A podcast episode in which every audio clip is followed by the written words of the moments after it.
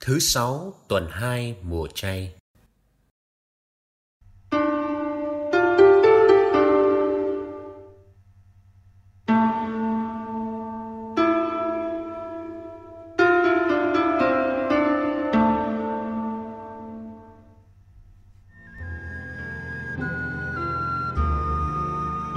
Ông Giuse và các anh Sách sáng thế, Chương 37 Ông Israel yêu Giuse hơn tất cả các con Vì ông đã già mới sinh được cậu Và ông may cho cậu một áo trùng dài tay Các anh cậu thấy cha yêu cậu hơn tất cả các anh Thì sinh lòng ghét cậu Và không thể nói năng tử tế với cậu Các anh cậu đã đi chân trên dê của cha họ ở Sichem Ông Israel bảo Giuse các anh con đang chăn chiên dê ở Sichem phải không?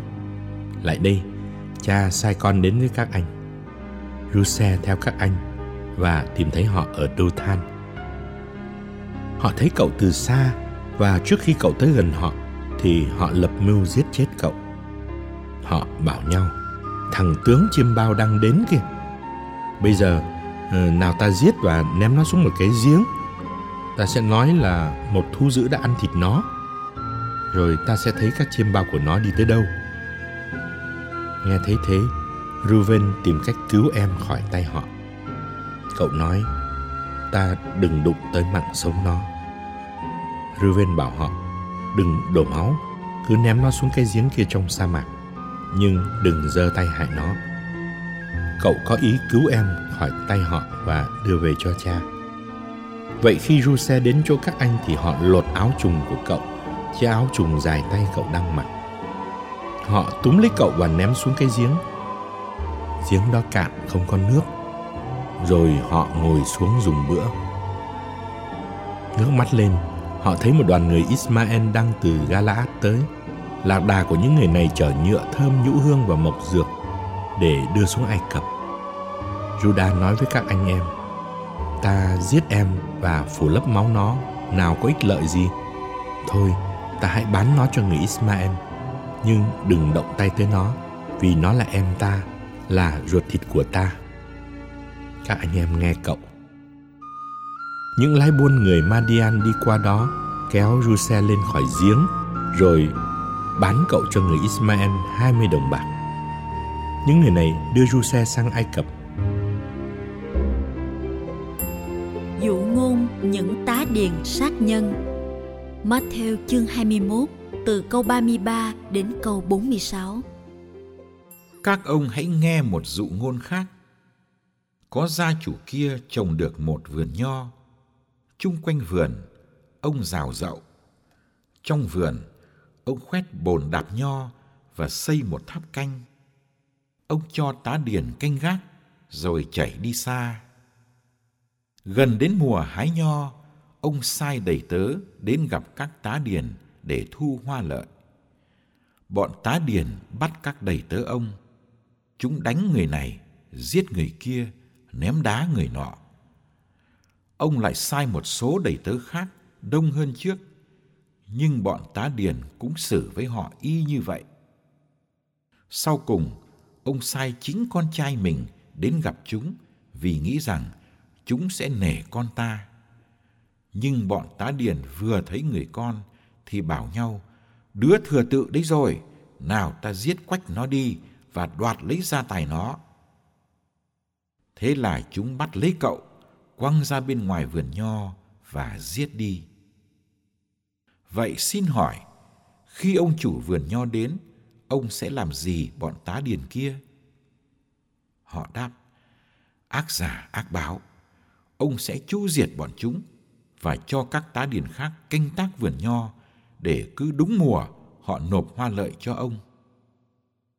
Đức Giêsu bảo họ: Kinh Thánh có câu: Tảng đá thợ xây nhà loại bỏ lại trở nên đá tảng góc tường. Đó chính là công trình của Chúa, công trình kỳ diệu trước mắt chúng ta. Các ông chưa bao giờ đọc câu này sao? Bởi đó, tôi nói cho các ông hay, nước Thiên Chúa Thiên Chúa sẽ lấy đi không cho các ông nữa, mà ban cho một dân biết làm cho nước ấy sinh hoa lợi. Nghe những dụ ngôn người kể, các thượng tế và pharisêu hiểu là người nói về họ. Họ tìm cách bắt người, nhưng lại sợ dân chúng vì dân chúng cho người là một ngôn sứ.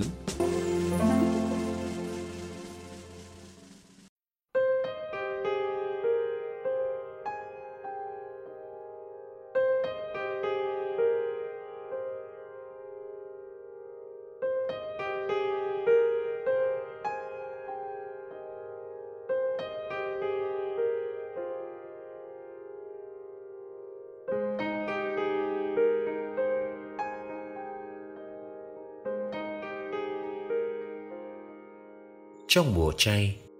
Giáo hội cho chúng ta nghe dụ ngôn những tá điền.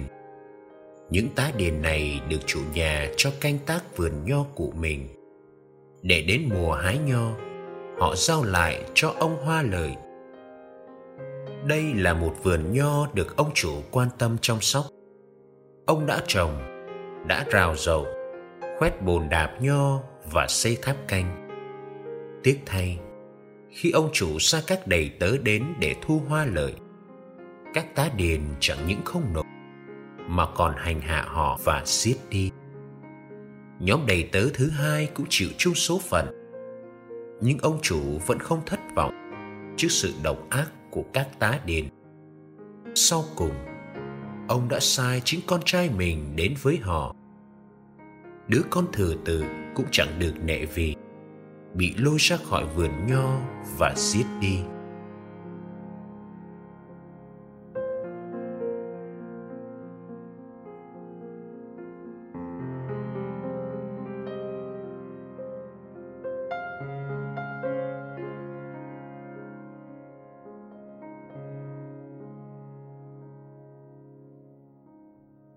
Khi kể sự ngôn này, đức giê xu muốn nói mình chính là người con ấy người con của ông chủ vườn nho là Thiên Chúa.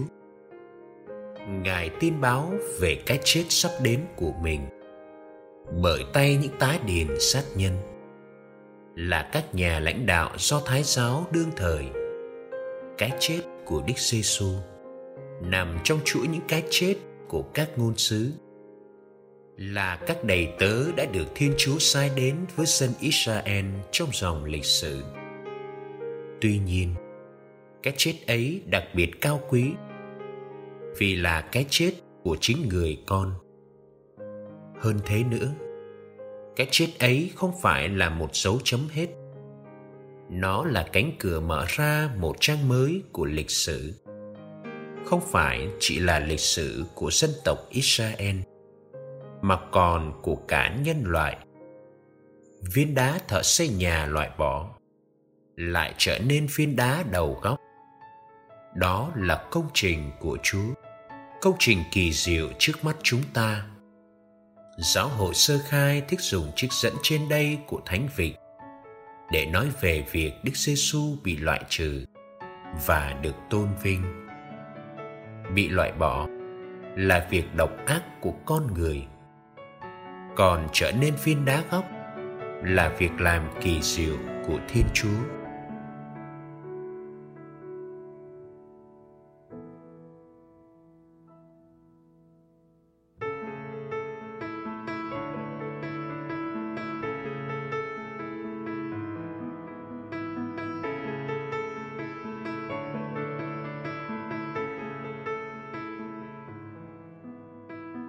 Thu hoa lợi, nộp hoa lợi, sinh hoa lợi. Hoa lợi là điều mà ông chủ nhắm tới khi ông đầu tư cho vườn nho. Ông đã không thu được hoa lợi gì từ những tá điền độc ác. Bởi đó, ông đã lấy vườn nho lại cho người khác làm để lấy hoa lợi. Vườn nho bây giờ được hiểu là nước thiên chúa nước này không còn nằm trong tay giới lãnh đạo dân Do Thái nữa, nhưng được trao cho một dân biết sinh hoa lợi. Dân mới ấy chính là giáo hội phổ quát, trong đó gồm cả dân ngoại và những người Do Thái tin Đức Giêsu. xu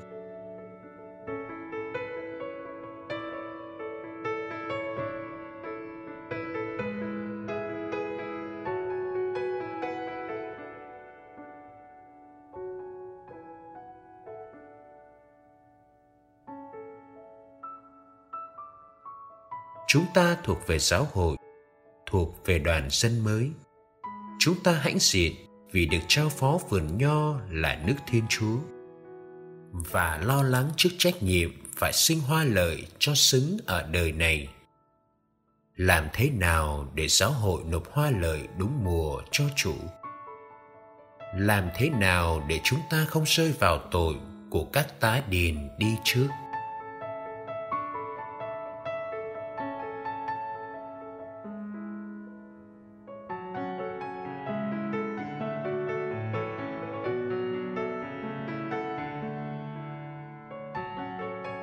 Chúa Giêsu, con thường thấy mình không có thì giờ, nhưng đồng thời cũng thấy mình lãng phí bao thời gian quý báu.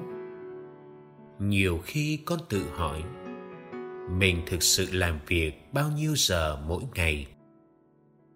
Xin cho con biết quý trọng từng giây phút đang trôi qua mà con không sao giữ lại được Chúa đã trao cho con nén bạc thời gian để con sinh hoa lợi tối đa theo ý Chúa. Xin cho con luôn làm việc như Chúa, hăng say, tận tụy và vui tươi. Vâng phục, có phương pháp và đầy sáng tạo. Vì quá khứ thì đã qua và tương lai thì chưa đến xin dạy con biết trân trọng giây phút hiện tại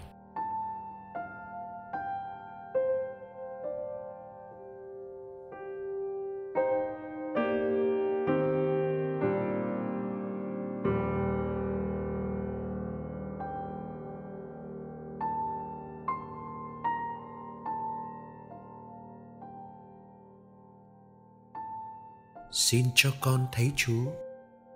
Lúc này đang ở đây bên con và đang mời gọi con đáp lại tiếng của ngài bằng những hành động cụ thể. Con xin hiến dâng chúa giây phút này như một hy lễ với tất cả những bất ngờ, đớn đau, thách đố. Ước gì con dám sống hết mình giây phút hiện tại để hiện tại đưa con vào vĩnh cửu của Chúa. Amen.